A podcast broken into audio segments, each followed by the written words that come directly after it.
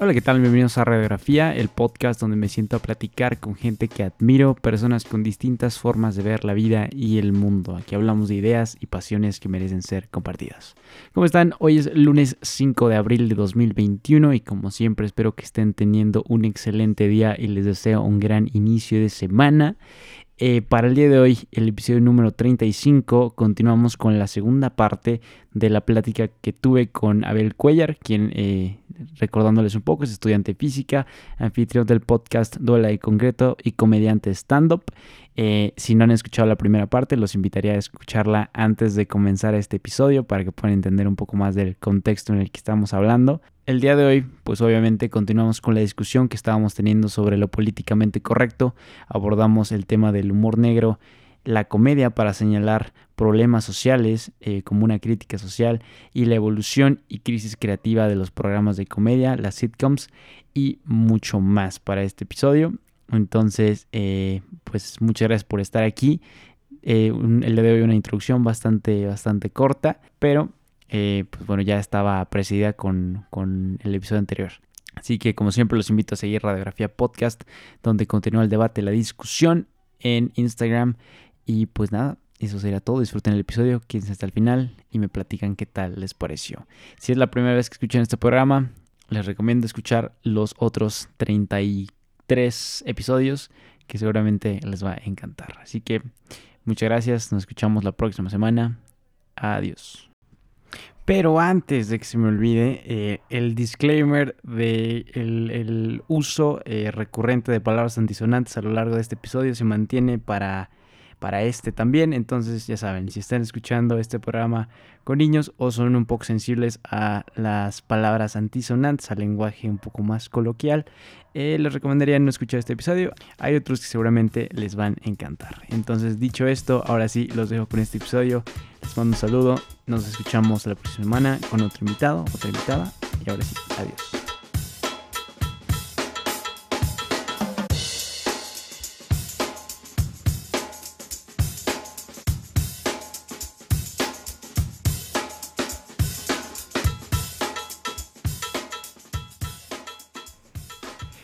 ¿Por qué nos dan risa el humor negro?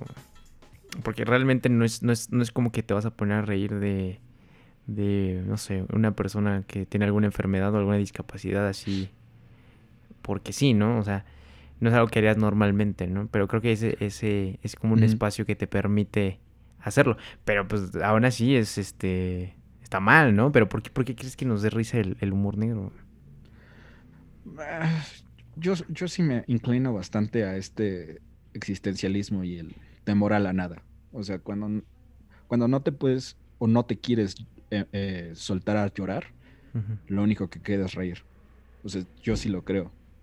Me ha pasado bastante. Cuando el, eh, me, pasó, la primera vez que vi el video de el profesor este nefasto de la UP, que se hizo viral, el, el, tweet, lo vi primero, la primera parte, ¿no? Y ¿Qué? ¿Cuándo es el día del hombre para irnos a beber? Que me parece, o sea, la primera vez que lo vi, asco. este vato es, una mierda, ¿no? Y luego también te pones a pensar, eh, con ese primer cachito que vi, que era antes de, creo que se cortó antes del... Eh, es más, no le pasen la tarea a sus compañeras. Entonces en ese momento dije, eh, está haciendo una opinión en una clase, no sé si tenga cátedra libre, pero es una opinión. Y luego mi hermana me dice, eh, ¿ya viste la segunda parte? O se lo puse a, mi mamá y a mi papá de, ¿ya vieron este video? Y mi hermana diciendo, ya, pero te faltó la segunda parte. Y en la segunda parte yo sí dije, puta madre, no, esa opinión no, no, que se vaya a la verga. Ahí es cuando ya eh, eh, es, no es un tema de cancelación, es más bien como consecuencias de tus actos, porque son ideas que tiene realmente en el corazón. No estaba tratando de eh, soltar información para debate, estaba más bien dando su, su, su, su, eh, con su poder tratando de poner una postura en sus estudiantes. Entonces ahí es cuando ya ves que son cosas diferentes. Pero la primera vez que lo vi, asco. La segunda vez que lo vi, cuando se lo estaba poniendo a mis papás, yo me estaba cagando de la risa porque me estaba eh, imaginando la, la, premisa y el punchline de, güey, o sea, las mujeres van a manifestarse porque no tienen eh, la igualdad de derechos, no tienen seguridad, para el Estado son ciudadanos de, segundo nivel. Y este pendejo lo que quiere hacer en el Día del Hombre es irse a mamar una botella y ponerse a vomitar por todas partes. O sea, no dijo ni siquiera algo como, este, vamos a hacer... O exigir algo, derechos, o... no sé, o cualquier estupidez, ¿no? Me voy a ir a mamar una botella y a vomitar por todas partes. Es... Sí, nefasto. Y entonces mi hermana eh, eh, a un lado estaba encabronadísima por el video porque lo estaba viendo desde la, su postura de, de, mujer y reciente y todo el rollo, y yo lo estaba viendo desde la postura de comediante. Este pendejo. Entonces, es más bien como lo que más incomoda a la gente que está cerca de mí, es como me río de pendejadas que son bastante macabras, pero es porque estoy pensando ya en otra cosa.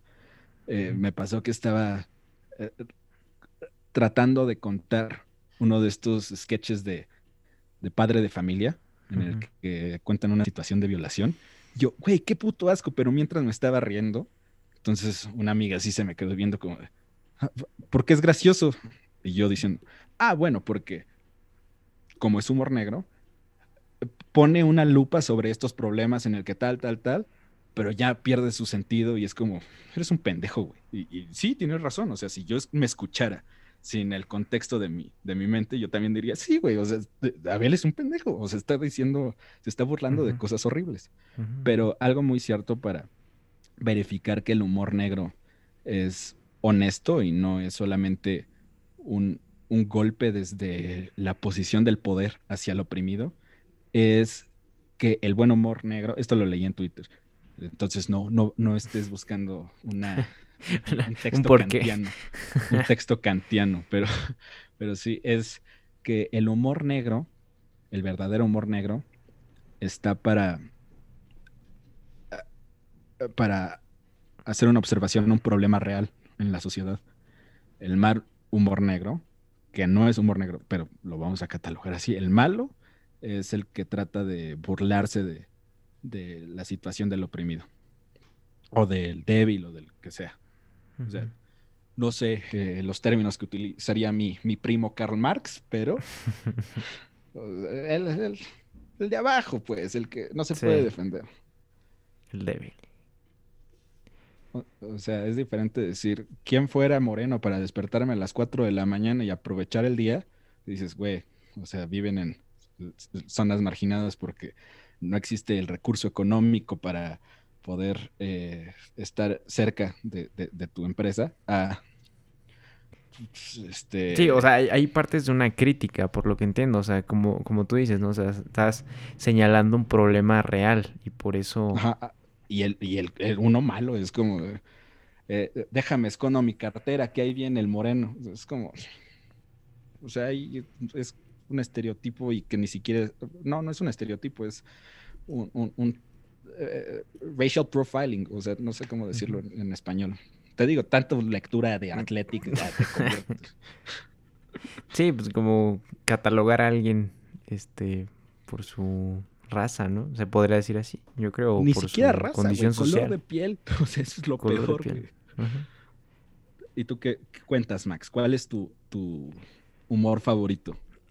Pues que quiero confesar que a mí es que no te puedo decir que me guste el humor negro, pero me da risa, o sea, me da mucha risa y por eso te quería preguntar que por qué, por qué es algo que nos da risa, ¿no? Pero, pero como tal no me, no me he puesto a reflexionar profundamente de ello, pero mm, yo supongo que, que, alguna vez escuché, eh, creo que ya lo, lo había mencionado aquí, que, que el hecho de tú tener pensamientos oscuros es algo sano. O sea, si tú, no sé, creo que a todos en la vida nos pasó de que, chale, este, igual y no, igual eso me pasó a mí, es de que estás en el salón de clases y ves las, las bancas y dices, mira, si hubiera un ventilador arriba de la cabeza de todos, ¿a quién sí se lo dejaba caer? A este sí, este me cae mal, este no. Yo creo que es algo que nos pasa a todos, espero, si no ya, ya me van a cancelar. Pero pero supongo que esa es, es, no sé, te, abre como una puerta para, para permitirte ser de esa forma, porque son pensamientos que, que, que, que, a fin de cuentas llevas eh, dentro de ti. Y no, no, es como que yo, y tampoco quiero que se entienda como que em, no sé, como que estás buscando eh, la manera de liberar ese, ese pensamiento que lo traigas todo, todo el tiempo en la cabeza, como, ah, me voy a burlar de la gente que tiene cáncer, o me voy a burlar de la gente que murió en el terremoto de Haití, ¿no? Que hubo muchos chistes de ese tipo, de Paulette, ¿no? O sea, pero no sé, como que, no sé, creo que eso va mucho más, este, profundo, ¿no? O sea, que, que te permite ser de cierta forma esa, esa ventana que te da el, humor negro. No sé, no sé si va por ese lado, no sé, ¿qué opinas tú al respecto? Sí, o sea, creo que también estoy de acuerdo que en parte el humor negro o... Eh, o sea, chistes muy, muy macabros, muy oscuros, que no son necesariamente de humor negro, sino solamente cosas, eh, pues sí, oscuras que, traes en la cabeza, eh, creo que, pero en formato de chiste, tratar de relajarlo, ponerle ese buffer de decir, me siento así, pero, o sea, no es algo malo, ¿eh? O sea, también sirve como para conectar con otras personas, pero siento que ese tipo de humor sirve para, como dices, exorcizar. Sí, o sea, ah, exacto, o sea, podríamos decir eso. Negativos. Creo que está perfecto exorcizar esos pensamientos. Pero pero lo, peor de todo es que, o sea, si ahorita que decías, ¿no? Este, de que quien fuera moreno para despertarse a las 4 de la mañana. O sea, yo creo que eso es más ofensivo que decir, este, ay, me voy a guardar la cartera, o no, que este, que alguien traiga su playera de la América y este, pues, me voy a guardar la cartera, ¿no? O sea, cosas así. Creo que depende mucho de, de, de ti, ¿no? Es muy, muy eh, personal que te, que te ofende y que no. Y también que tanto sentido del humor puedas tener. Y también decir como, bueno, o sea, no, ver que, eh, en qué contexto lo está diciendo la persona o, este... O, con qué fin, ¿no? O sea, porque hay veces que ni siquiera las personas a las que está... Es que no está dirigido, pero las personas que hacen referencia el chiste ni siquiera se molestan por el chiste, o sea, les da risa, ¿no? Pero otras personas sí salen como a decir, no, ¿cómo, cómo dicen estas cosas? Y, y los, los tumban, ¿no? Creo que eh, hace poco estaba viendo un TED Talk en, este, en, relación con esto, ¿no? De un comediante que se llama Víctor este, Grande, creo que se llama Víctor Grande, creo. O Víctor Chic, bueno, no sé, se llama Víctor Grande o algo así. Era un... Víctor Tamaño. Víctor Tamaño, vamos a ponerlo así.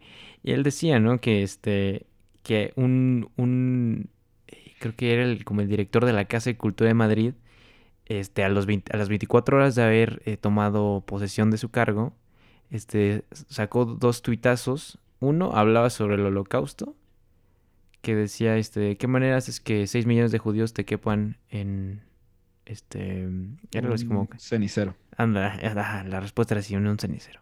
Y el otro era de, de un atentado terrorista. Ya. Ajá, que sucedió en Madrid.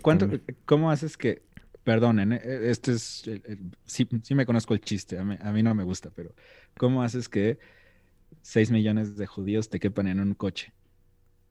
Los pones en el cenicero del auto. Ándale. Así era, así era.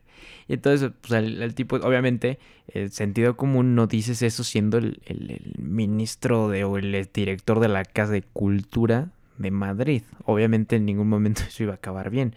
Pero la segunda yo parte... creo que tiene, espérate, yo creo que sí tiene su justificación. A ver, ¿por qué? Porque ¿cuánta gente artística así flamboyante y que tiene cargos eh, rimbombantes es chistosa?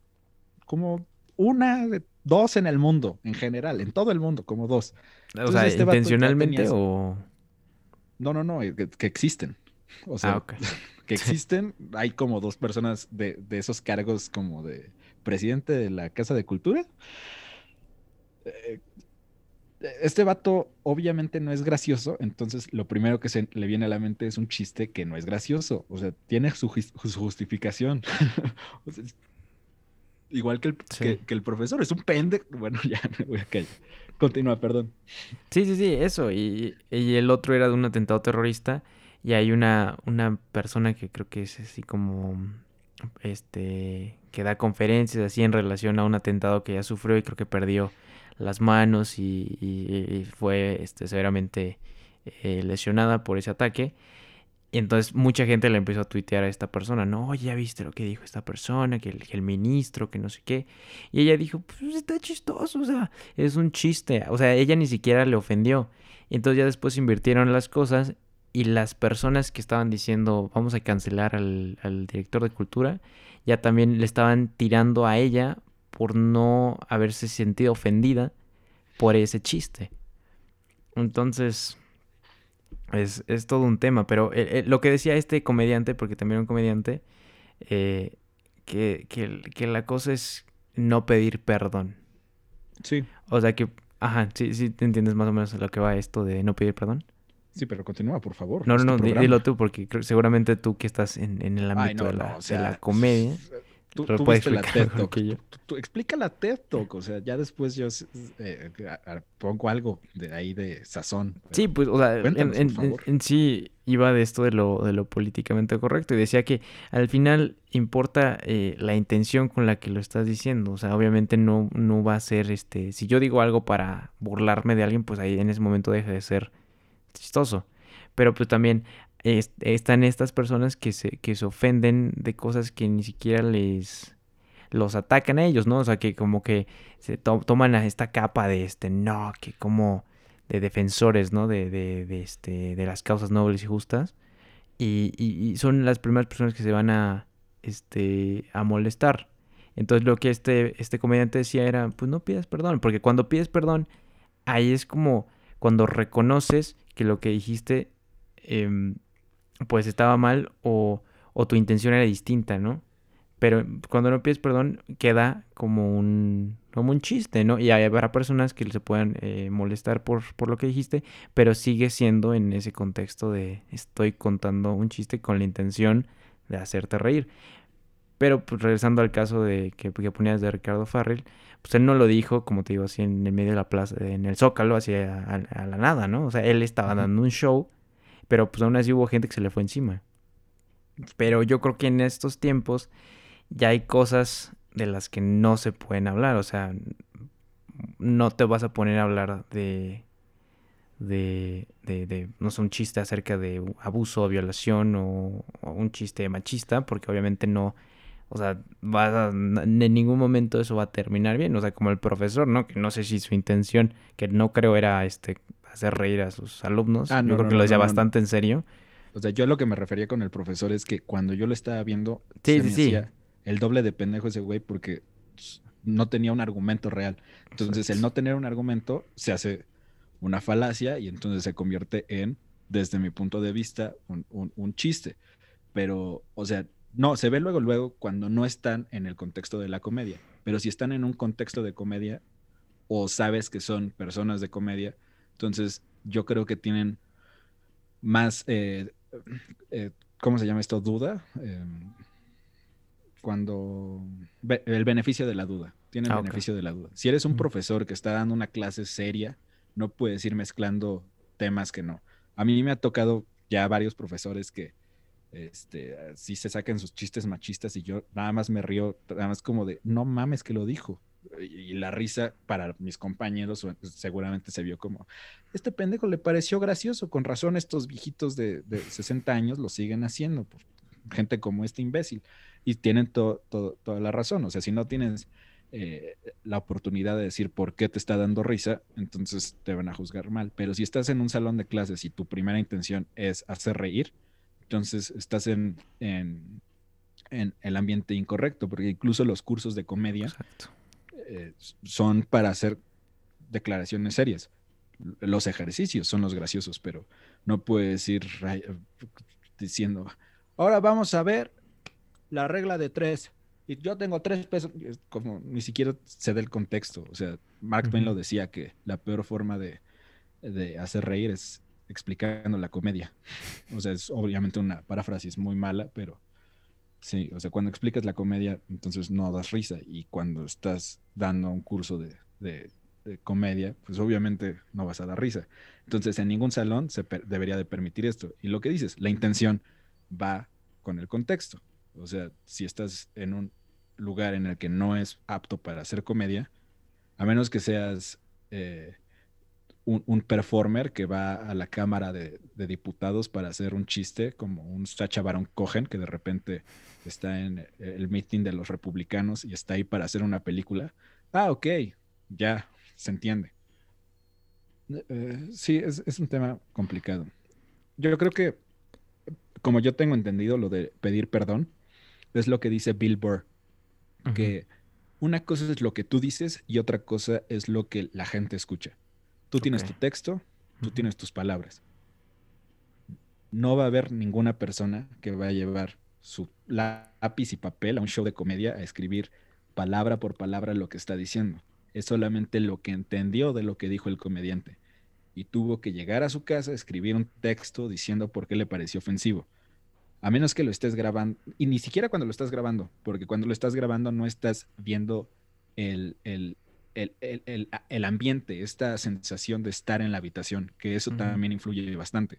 Puedes estar abriendo un show y que tus chistes no caigan porque están mal escritos, o cerrando un show y que tus chistes caigan todos, incluso si son los mismos, aunque estén mal escritos, van a hacer reír porque ya, ya trae buena energía la gente. O sea, todo se trata de timing, ambientes, habitaciones. Eh, no sé si viste los Grammys, pero Billboard estuvo ahí este, contando su, su, un par de chascarrillos. Y lo primero que salió es cancélenlo, nada más porque contó un chiste de suicidio. Y ya, o sea, o porque no podía pronunciar los nombres de la gente latina. Es como, no, o sea, su material es bueno, se escucha a los, los camarógrafos reírse. Que a ti no te dé risa es porque necesitas que la gente te diga qué te parece gracioso o no. Entonces, es complicado. Eh, el no pedir perdón significa no responsabilizarse de cómo lo interpretó tal persona, porque tus palabras son tuyas, la interpretación es de ellos. Exacto. Ah, una, una técnica muy buena es siempre explicar eh, lo que estás tratando de decir, pero dentro del contexto. O sea, la premisa, un chiste es premisa y punchline, premisa y línea final, este, eh, la premisa sirve para llenar de información, para entender por qué el punchline es gracioso. O sea, no puedes llegar a algún lugar y decir solamente el punchline porque no funciona. Hay punchlines que están escritos para que den risa solos, pero no son tan efectivos. Y ahí vas haciendo un montón de cosas. Entonces, lo que se trata eh, para ser un comediante profesional, o sea, está perfecto eh, eh, criticar a los comediantes profesionales porque se dedican a utilizar las palabras o las acciones, el momento, su set es para hacer reír. Y si no te da risa, lo critiques. Si no te da risa por algún prejuicio que tú tengas o por no haberle entendido, ya es muy tu pedo. Pero el comediante te tiene que presentar todas las herramientas para que te parezca gracioso o para que no te inmutes, que solamente el ambiente te parezca eh, atractivo para generar risa. Entonces, eh, si no tienes la habilidad para generar una premisa, lo más probable es que tu chiste sea ofensivo. Porque si te diste cuenta ese, que me dijiste que te pareció más ofensivo el de levantarse temprano que el de la cartera, yo utilicé el chiste y luego la explicación dentro del contexto de la plática, porque no es un chiste que yo haya trabajado, es solamente una idea improvisada y luego te expliqué el por qué sentía que era un buen ejemplo. Y tú estuviste completamente de acuerdo conmigo y luego ya me dijiste que te pareció ofensivo, porque así, así pasa, o sea, puedes tener la mejor intención y que de todas formas la, persona te diga, no, no me encantó, pero sé que no estabas diciendo algo malo. Y eso se vale. O sea, la cancelación es mala. La cancelación es mala porque, o sea, no permites que la gente evolucione, se desarrolle que se deconstruya. Sí, definitivo. Creo que es, un tema muy interesante y, en relación a la primera pregunta que abrió este debate de puede acabar con el sentido del humor y la creatividad, tú te mantienes que no. O sea, tú, no crees que llegue un momento en que las caricaturas tengan que ser todas en, grises, con figuras este, iguales, idénticas, amorfas, o, ¿sí, amorfas? O bueno, figuras o sea, que no ofendan a nadie. Hay un, sketch de Robot Chicken que me encanta.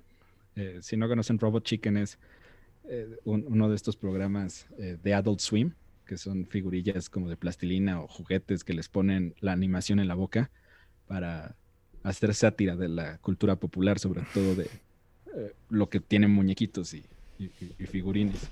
Entonces hay uno que es Toy Story y que llega un nuevo juguete y era Bloco o algo así, pinche nombre ahí jodido de tipo mamá orgánica que literalmente es un cuadro, un cubo de madera, como dos por dos de madera. Ok. Con una colita de cuerda.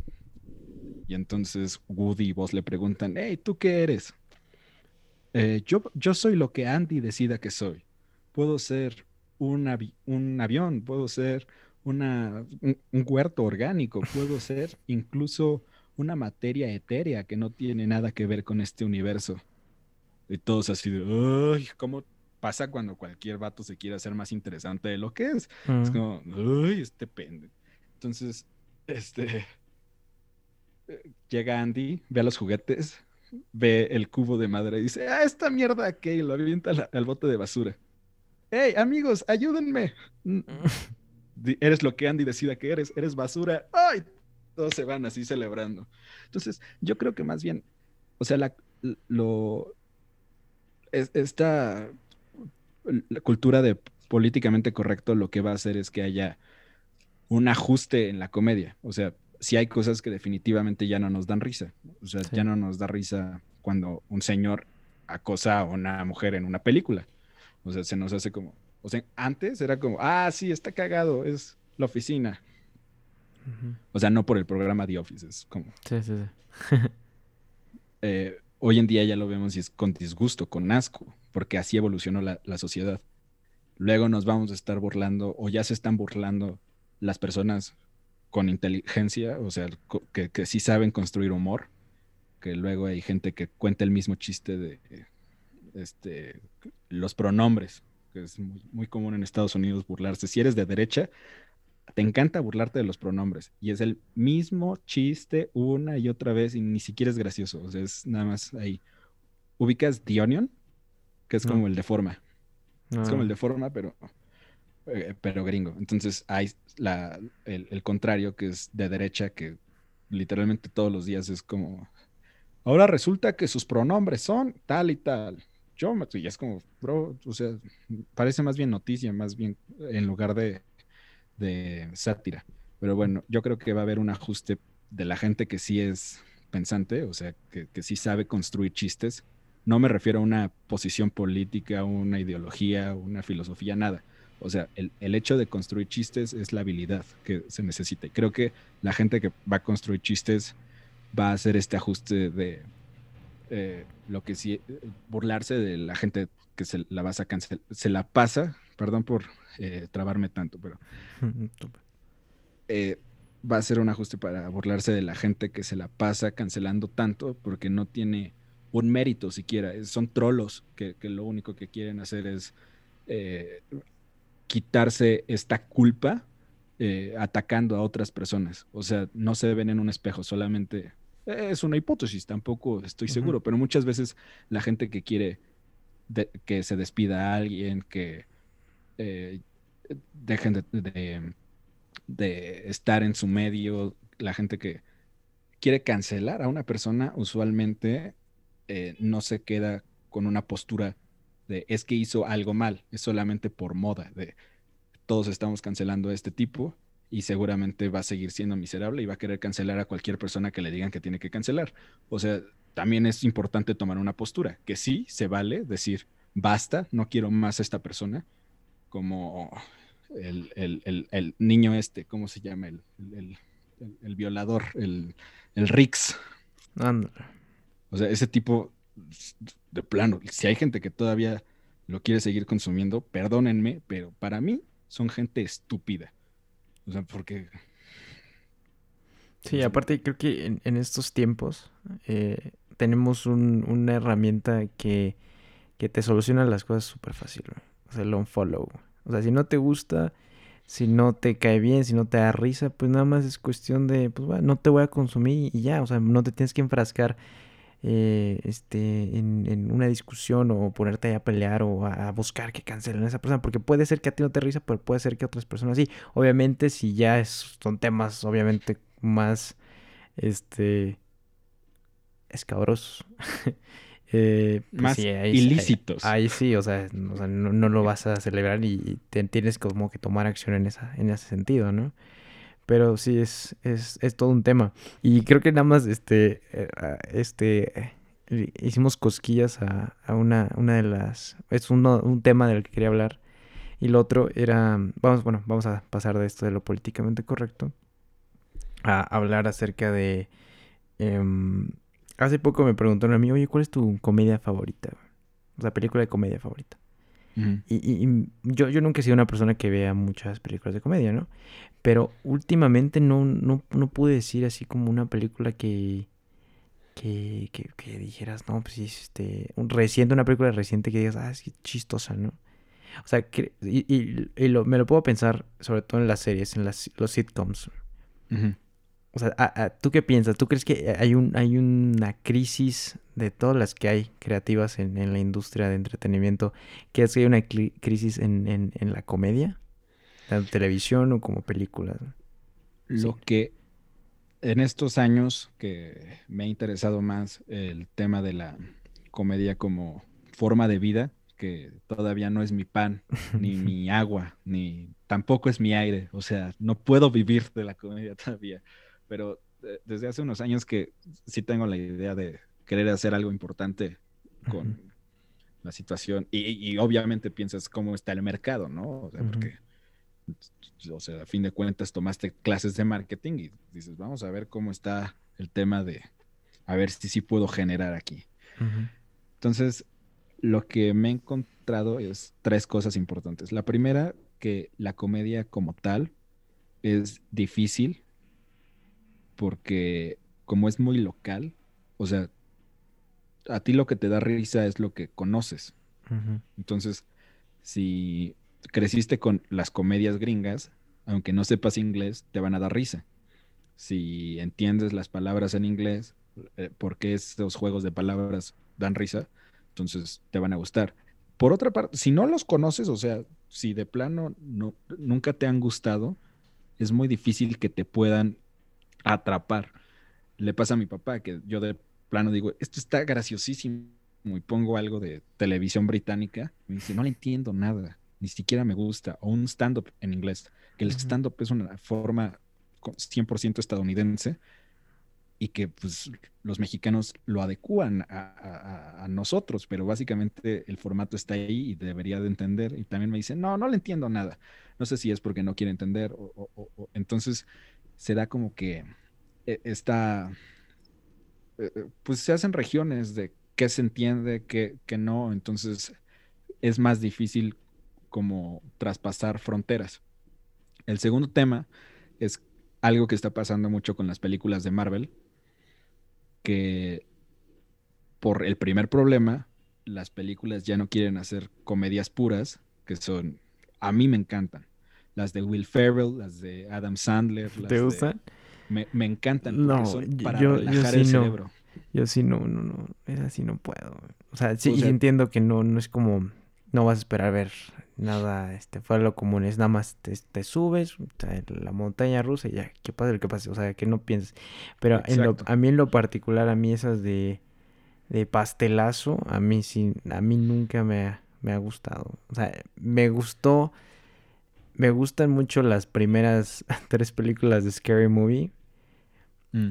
incluso hasta la cuatro. Pero este, pero de ahí así que tú digas otra, este, no. O sea, me gusta mucho eh, The Nice Guys. No sé si la has visto. Es muy buena. esa es muy buena. Y, tiene momentos que son eh, de pastelazo. pero sí dan risa. Ah, va, va, va por, el problema de la primera, que es muy difícil venderle películas, por ejemplo, si eres Estados Unidos a Latinoamérica y también Europa, África y Asia, porque eh, sobre todo en Asia que tienen un humor completamente diferente, o sea, son culturas que se emparejan solamente en algunos puntos, como LOL, LOL, que es un invento japonés o coreano, coreano creo, es coreano. Sí, los coreanos tienen mejor sentido del humor. Los, los coreanos eh, y los mexicanos dijeron sí queda o este programa Sensación, que es Me Caigo de Risa, que es francés, entonces como que, ah, culturas occidentales, eh, sí les podemos vender comedia. Pero luego hay mucha gente como tú que dice, no, es que Adam Sandler me caga o Will Ferrell y se van más por las que tienen comedia, pero una historia bien escrita.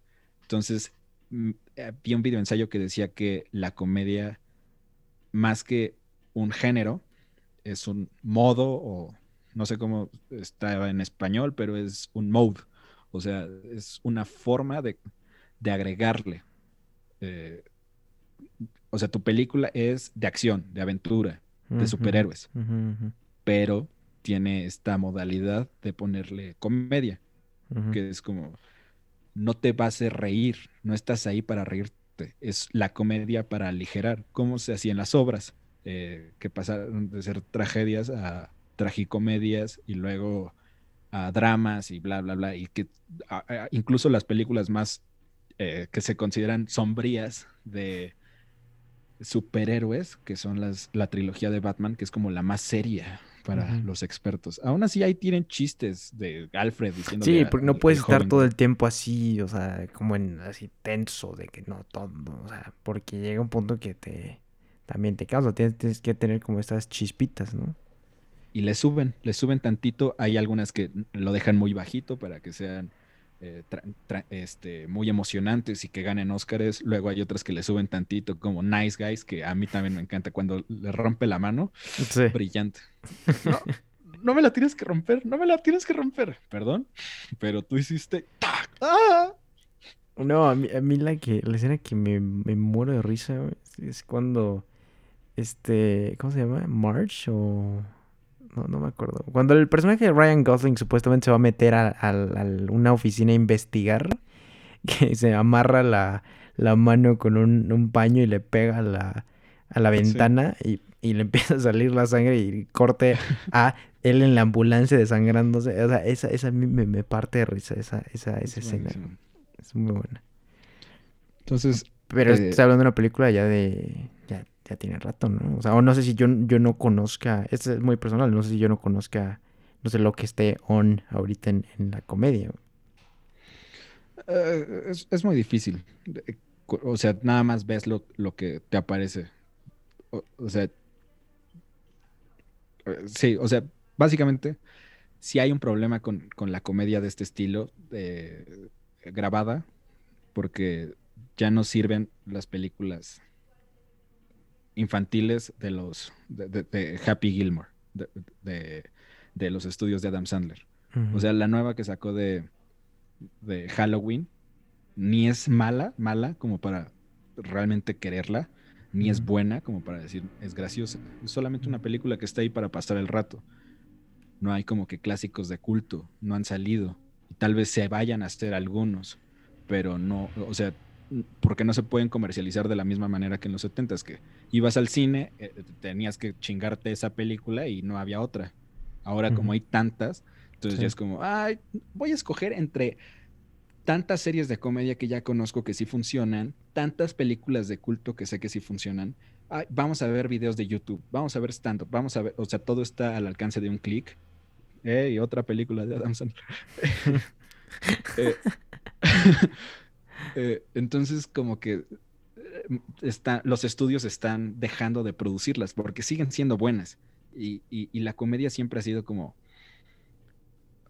muy de, mercado muy pequeño. O sea, tú conoces a un comediante de stand-up y ese es el que te gusta a ti y tal vez tiene una, base de seguidores de 50 mil, 100 mil, un millón, pero jamás vas a llegar al nivel de, de 7 7 mil millones de personas que van a querer a ese comediante porque es brillante. O sea, necesita ser bastante, bastante comerciable como Adam Sandler lo fue. Y que sigue siendo gracias a, su éxito como actor de, tragedia.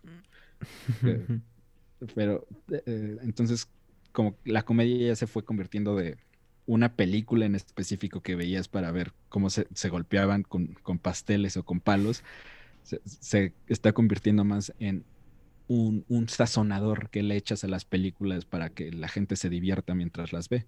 Y no tiene nada de malo, a mí me encanta. Mientras más humor haya, mejor. Pero también luego caes en, en no saberte distinguir. O sea, parte de la comedia también es saber entender que hay valles muy bajos y montañas muy altas en, en, un acto. Entonces, cuando tratas de eliminar un momento dramático poniéndole un chiste, entonces ahí es cuando dices, no, o sea, si en la comedia hablas de, de cosas horribles como en el humor negro, pero lo puedes tratar con un humor muy blanco, como mi papá se murió. Y ya, o sea, eso es como tu premisa, es como información dentro. No vas a hacer un chiste que tu papá se murió, es solamente información, pero lo estás diciendo. Y hay veces que estas películas nuevas que utilizan la comedia, a la comedia como sazonador, que evitan esa información tan trágica. Es como. Mm, o sea, se siente raro a veces, pero otras veces son hechas de manera eh, impecable. Y también el tema es que en las series ya está. O sea, antes era sitcom, era puro sitcom, y todo el mundo recibía un sitcom y luego se cambió al formato mockumentary y luego se cambió a un sitcom, pero como mockumentary y luego se convirtió, o sea, está evolucionando y luego tienes una joya como Fleabag, que es comedia densa, que está en Amazon Prime, se los recomiendo, Fleabag 1 y 2, que son como dos cosas completamente diferentes, pero es la misma ¿Es serie? sí. ¿Y de qué va, más o menos? Es una mujer que pasó por un evento traumático, pero no sabes cuál. Solamente que para tratar de eh, evitar sus pensamientos oscuros, lo que hace es hablar con la cámara. Es una, una, mujer británica común y corriente que tiene sus problemas en la vida, o sea, no tiene carrera universitaria, entonces que su sueño era poner una, una cafetería, resulta que no le está dando dividendos y, eh, o sea, ves su vida, te la describe en el primer episodio, es como una vida rota, no es no es como, como de, de, típico de hustle, de desde abajo llegué hasta arriba, una montaña y me convertí en la cima. Es más como eh, familia disfuncional y no tener a nadie cerca y de repente la única, somos sus amigos que, le escuchamos y luego pasa toda la serie y se acaba y luego eh, la segunda temporada es como darse cuenta que, la cámara es, es, es, un poco nociva para su salud mental. Es muy buena, es muy buena. Sí, también una que es buena y es, es diferente es la de Ricky Gervais, la de ¿cómo se llama? La última, Afterlife. Afterlife, ándale. Que también, bueno, a mí, a mí me, gustó la primera temporada, no he visto la segunda, pero es, es como también un poco de comedia, humor negro, como, como mucho este existencialismo, nihilismo. está, interesante también, yo, yo la recomendaría, está buena. Sí. Entonces, o sea, nada más para responder tu pregunta de una manera concreta para quienes estén esperando la respuesta. creo que la comedia sí tiene un problema en tema de producción, porque la gente no quiere pensar que se está, que, que, un proyecto chusco es eh, el que les, bueno, no piensan que un proyecto gracioso, un proyecto chusco les va a generar dinero, a menos que sea eh, muy... Eh, ¿cómo se dice esto? Muy... Theatrical. No, muy grosero, muy osco, como, como Rick and Morty. Es, Ah, una caricatura. No, es que una caricatura ya hay Los Simpsons, ya hay Family Guy, no creo que... No, no, no, pero es, un, es como si eh, Doc y Marty de Back to the Future fueran pareja oye, eso no se puede contar en la televisión. Bueno, son abuelo y nieto y básicamente uno es alcohólico y se la pasa diciendo groserías y el otro es un niño con retraso mental, pero que es inteligente. Ah, bueno, sí, sí te la compro. Y es un hitazo, pero tienes que ser así, demasiado. Eh, entonces, ya no hay como que este sentimiento de alegría, un, como, como finales felices. Y siento que eso le hace falta ahorita al mundo. pero finales felices y así como explosivos. No, no series tipo Friends. O sea que también son buenas, pero siento que ahorita no, no deberían de estar produciéndose como de brutas nada dos. Es como, no, yo quiero reírme, no quiero pensar en una situación romántica ahí. Pero eso es en lo personal. Sí, sí, estoy de acuerdo en esa parte. Eh, y te pregunto esto porque la vez pasada recomendaste en una de tus tres este, recomendaciones de arte, recomendaste Seinfeld. Ah, sí, es, buenísimo. Pero creo que, creo que me hables un poco más de por qué te gusta Seinfeld y, por qué no mencionaste algo más actual. O obviamente tiene todo esto de que es un clásico, y, pero, pero ¿por, qué, ¿por qué Seinfeld te gusta a ti? En este contexto que estamos hablando de la comedia. Leí el, leí el extranjero. Ajá. A Camus. Sí. Y me recordó un episodio de Seinfeld. Y a eso le sumas que eh, está descrito por todos los fanáticos y por Seinfeld propio, Larry David, también uno de los escritores del show. Dicen que básicamente es un show de nada. es un show que se trata de nada. Es solamente de la vida normal, pero no es, no le metes eh, cosas para hacerlo más entretenido. Es, y tampoco lo haces con esta intención de hacerlo súper realista. Es un show de comedia, pero lo tratan de hacer como de cualquier cosa, o sea, de nada, de lo que venga. Un día, uno de los capítulos que más me gustan y que es básicamente eh, la expresión eh, más, bueno, cuento eso después, pero uno de mis capítulos favoritos es el del restaurante chino. Van a comer, o sea, son amigos, van a ir a comer y luego a ver una película. Entonces llegan al restaurante chino, los anotan en, la lista y se están muriendo, uno se está muriendo de hambre, otro está eh, tratando de localizar a su ligue, le dice que nos veamos en el cine, la debí de haber invitado, eh, debí de haberme quedado con ella, que venga para acá, ¿qué hago? ¿Qué hago? ¿Qué hago? y van contra reloj porque tienen que ir a ver a la película eh, en, esta época de finales de los ochentas. Entonces, como que si tienes ya todo muy eh, contemplado, ¿no? Tienes tus horarios y vas a hacer tus actividades, porque si no, espérate hasta la próxima semana o quién sabe cuándo, o hasta que salga en videocassette. Entonces, como que eh, sientes esta ansiedad de, no, pues sí tienen que cumplir sus actividades, pero es la ansiedad de un día cualquiera, no es la ansiedad de, ay, tienen que desactivar una bomba. Iron Man tiene que chasquear los dedos.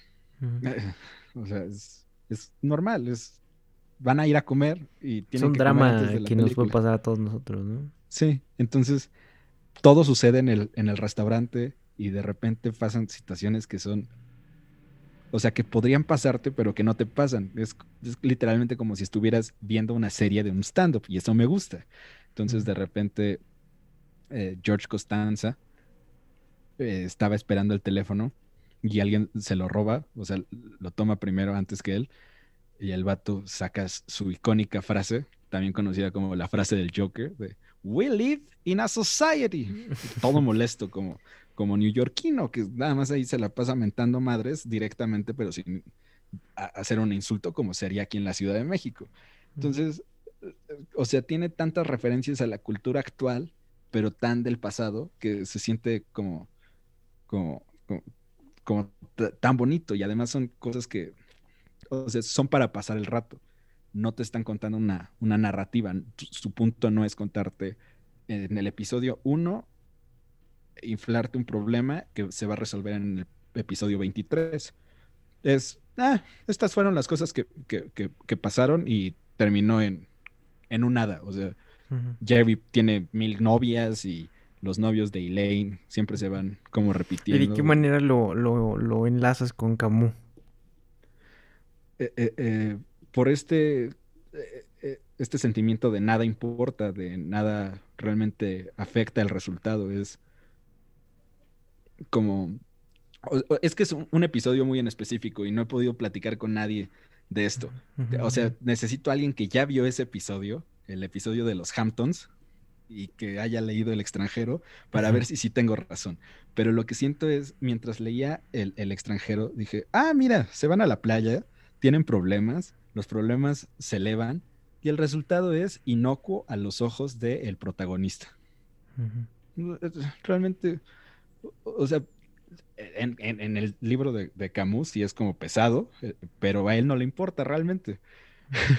pero en Seinfeld las cosas no son tan pesadas y tampoco les importan tanto. O sea, les puede pasar de, ah, me chocaron el coche que acababa de comprar y ahora está inservible, ahora me tengo que ir a comprar otro. Es como, ¿cómo? O sea, ¿de dónde saca el dinero? Ah, sí es cierto, es una serie. Y ya no te importa, o sea, le puede pasar la peor cosa a cualquier personaje y no te importa.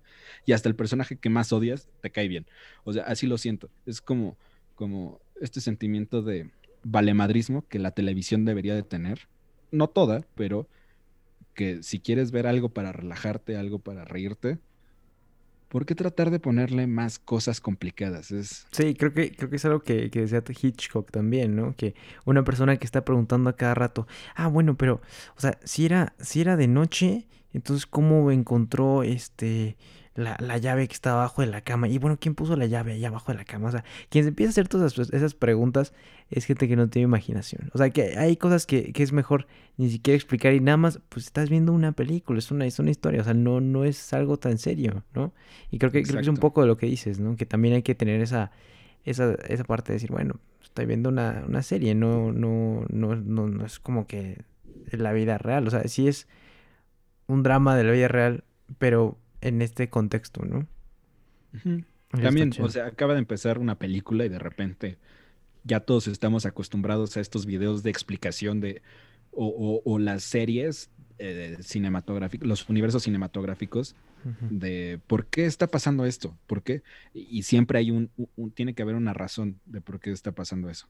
Y eso molesta, porque van cinco minutos y en esos cinco minutos se supone que debes de, presentar a los personajes, introducir tu historia y decir, ah, estas son las cualidades. Y lo primero que hacen es, ¿por qué, ¿por qué estamos en París? ¿Por qué estamos eh, en un cuartel? O sea, no, no es necesario. O sea, también es, eh, hay que tomarnos nuestro tiempo, dejar el celular a un lado y ver qué pasa con la película. Claro que es muy difícil, pero siento que la particularidad de la comedia es que te permite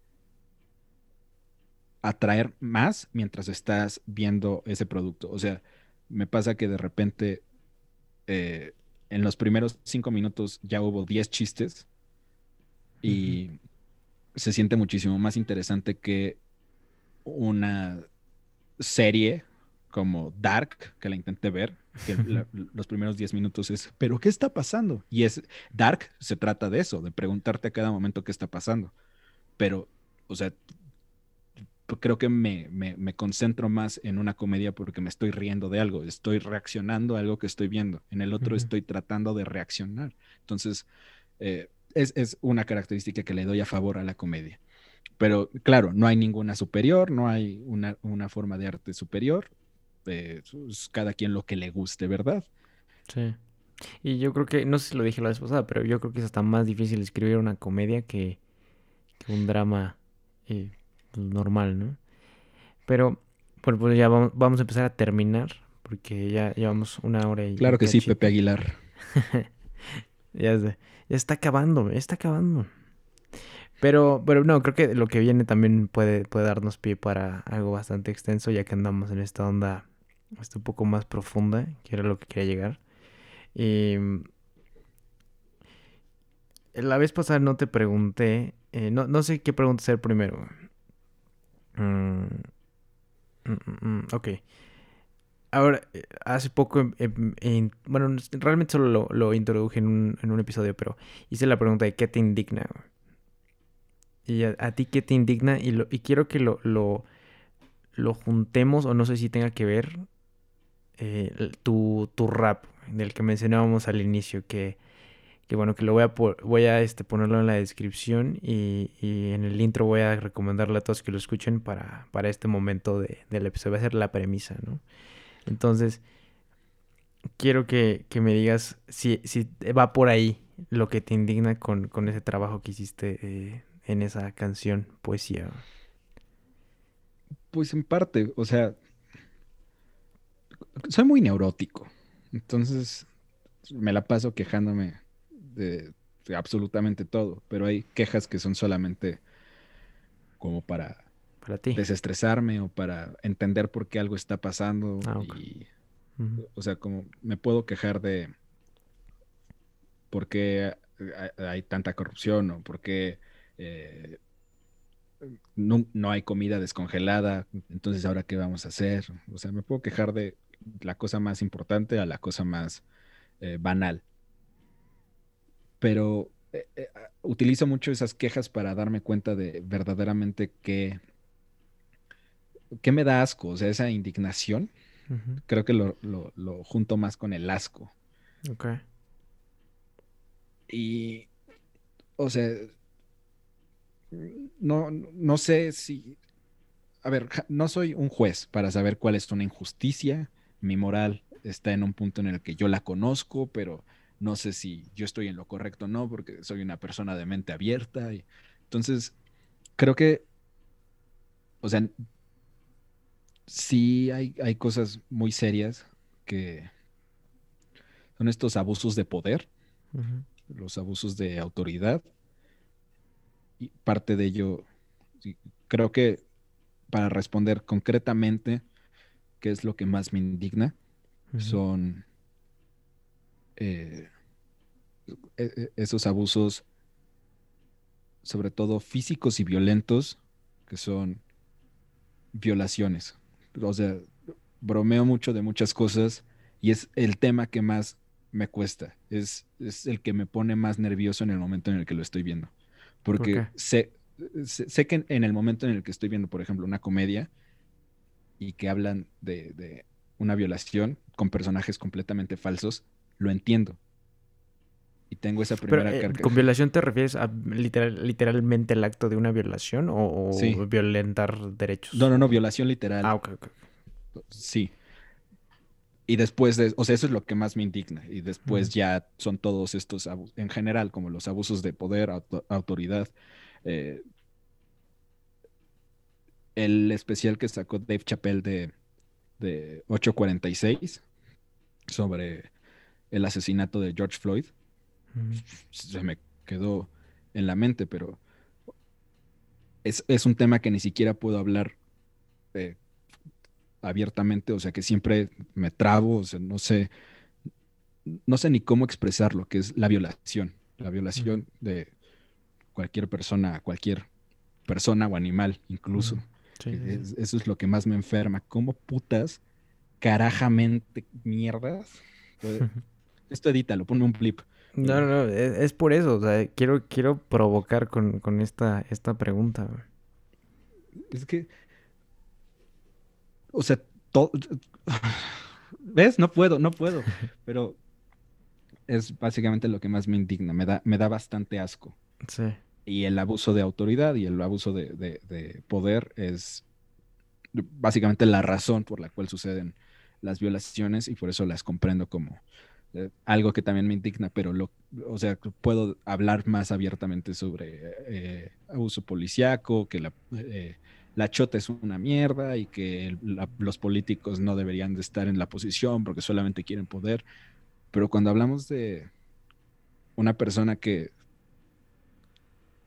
se adueña del cuerpo de otra persona en un momento de violencia y de abuso, de Vulnerabilidad. Es, es- es- es terrible. y ni siquiera, o sea, digo, tam- también hay animales que sufren de esto. Y hay, hay, hay biólogos que se dedican a, a entender que todos los seres vivos tenemos una capacidad cognitiva que nos permite entender qué es lo que está sucediendo y saber qué, qué es el dolor y toda esta serie de cosas. Entonces, no estás haciendo daño a nada, o sea, estás haciendo daño a un todo, a un...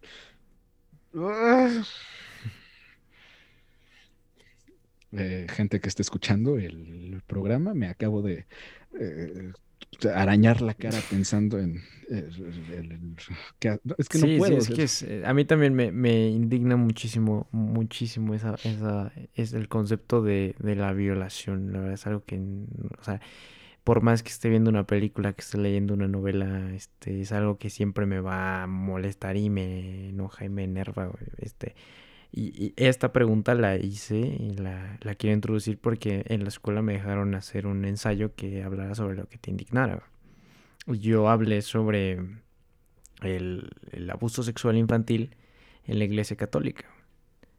Que es algo que... Es lo mismo. Que es, es una violación a fin de cuentas, ¿no? Y, y, pues bueno, es, es, algo terrible, ¿no? Y, pensar que, que, la gente sabe, ¿no? Que pasa eso y no hace nada, ¿no? Que nada más los, los cambian a los padres, a los sacerdotes de, iglesia, de país, de ciudad, de distrito, ¿no? Y, ahí, ahí están, ¿no? O sea, y nadie hace nada. Es, es indignante para mí. Eh, sí, creo que tiene también mucho que ver con, con lo que tú decías, que, que te, da tanto coraje que ni siquiera lo puedes este, expresar verbalmente, ¿no? Sí. Sí, sí. Pero vamos a hacer de lado un poco esto y vamos ahora a terminar en, en términos un poco más, este, más alegres. Eh, te quería preguntar también este, lo que no te pregunté la, vez anterior y creo que todavía nos va a faltar un poco de tiempo para, para el básquetbol, pero pues supongo que ya se podrá hacer en otra ocasión. Pero quiero que me digas em, si pudieras definir tu vida en una sola frase. Supongo que, bueno, ya lo expliqué varias veces, pero te lo explico rápidamente. Pues estás leyendo La insoportable levedad del ser, ya ves que eh, Kundera dice que un personaje nace una frase y lo de Einmal ist Keinmal bueno, por eso me ocurrió esta pregunta. Entonces quiero que tú me digas qué frase crees que defina lo que tú eres como persona. Como persona, como tu vida, como comediante, como lo que sea.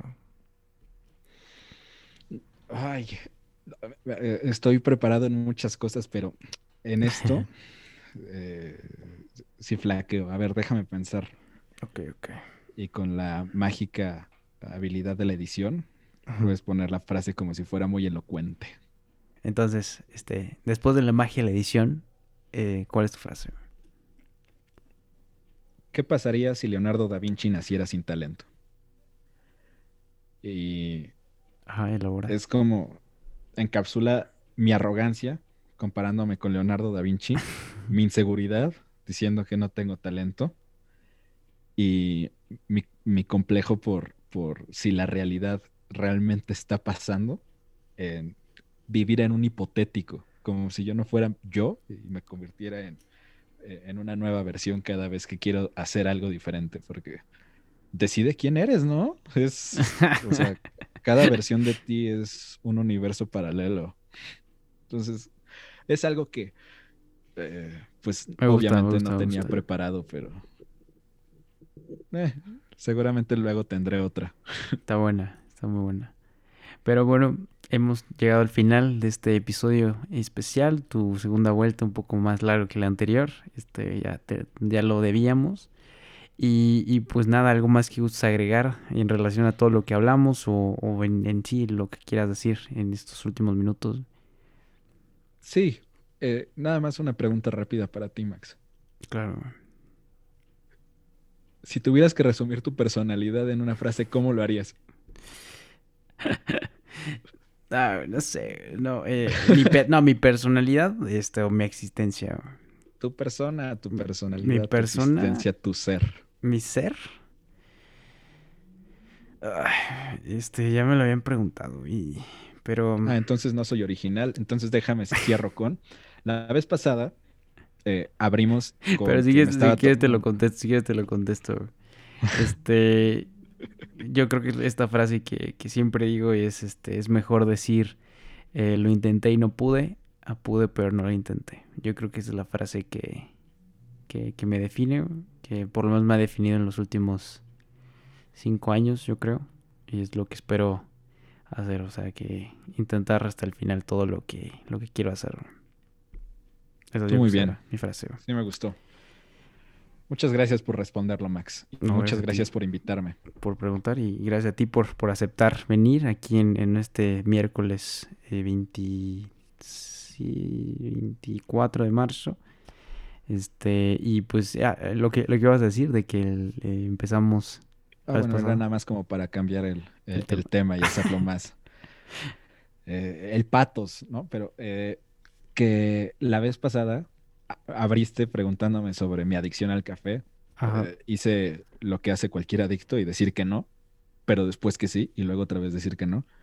Pero sí, se podría decir que sí soy adicto al café. Y eso que no es una adicción nociva. No a la cafeína, al café, que es diferente. Y hoy vamos a cerrar yo platicando sobre el té verde Arizona, que por respeto a todos tus escuchas, eh, no me traje una bebida carbonatada para evitar eructar cada vez que... no sabía, o sea, sí pasa. Sí.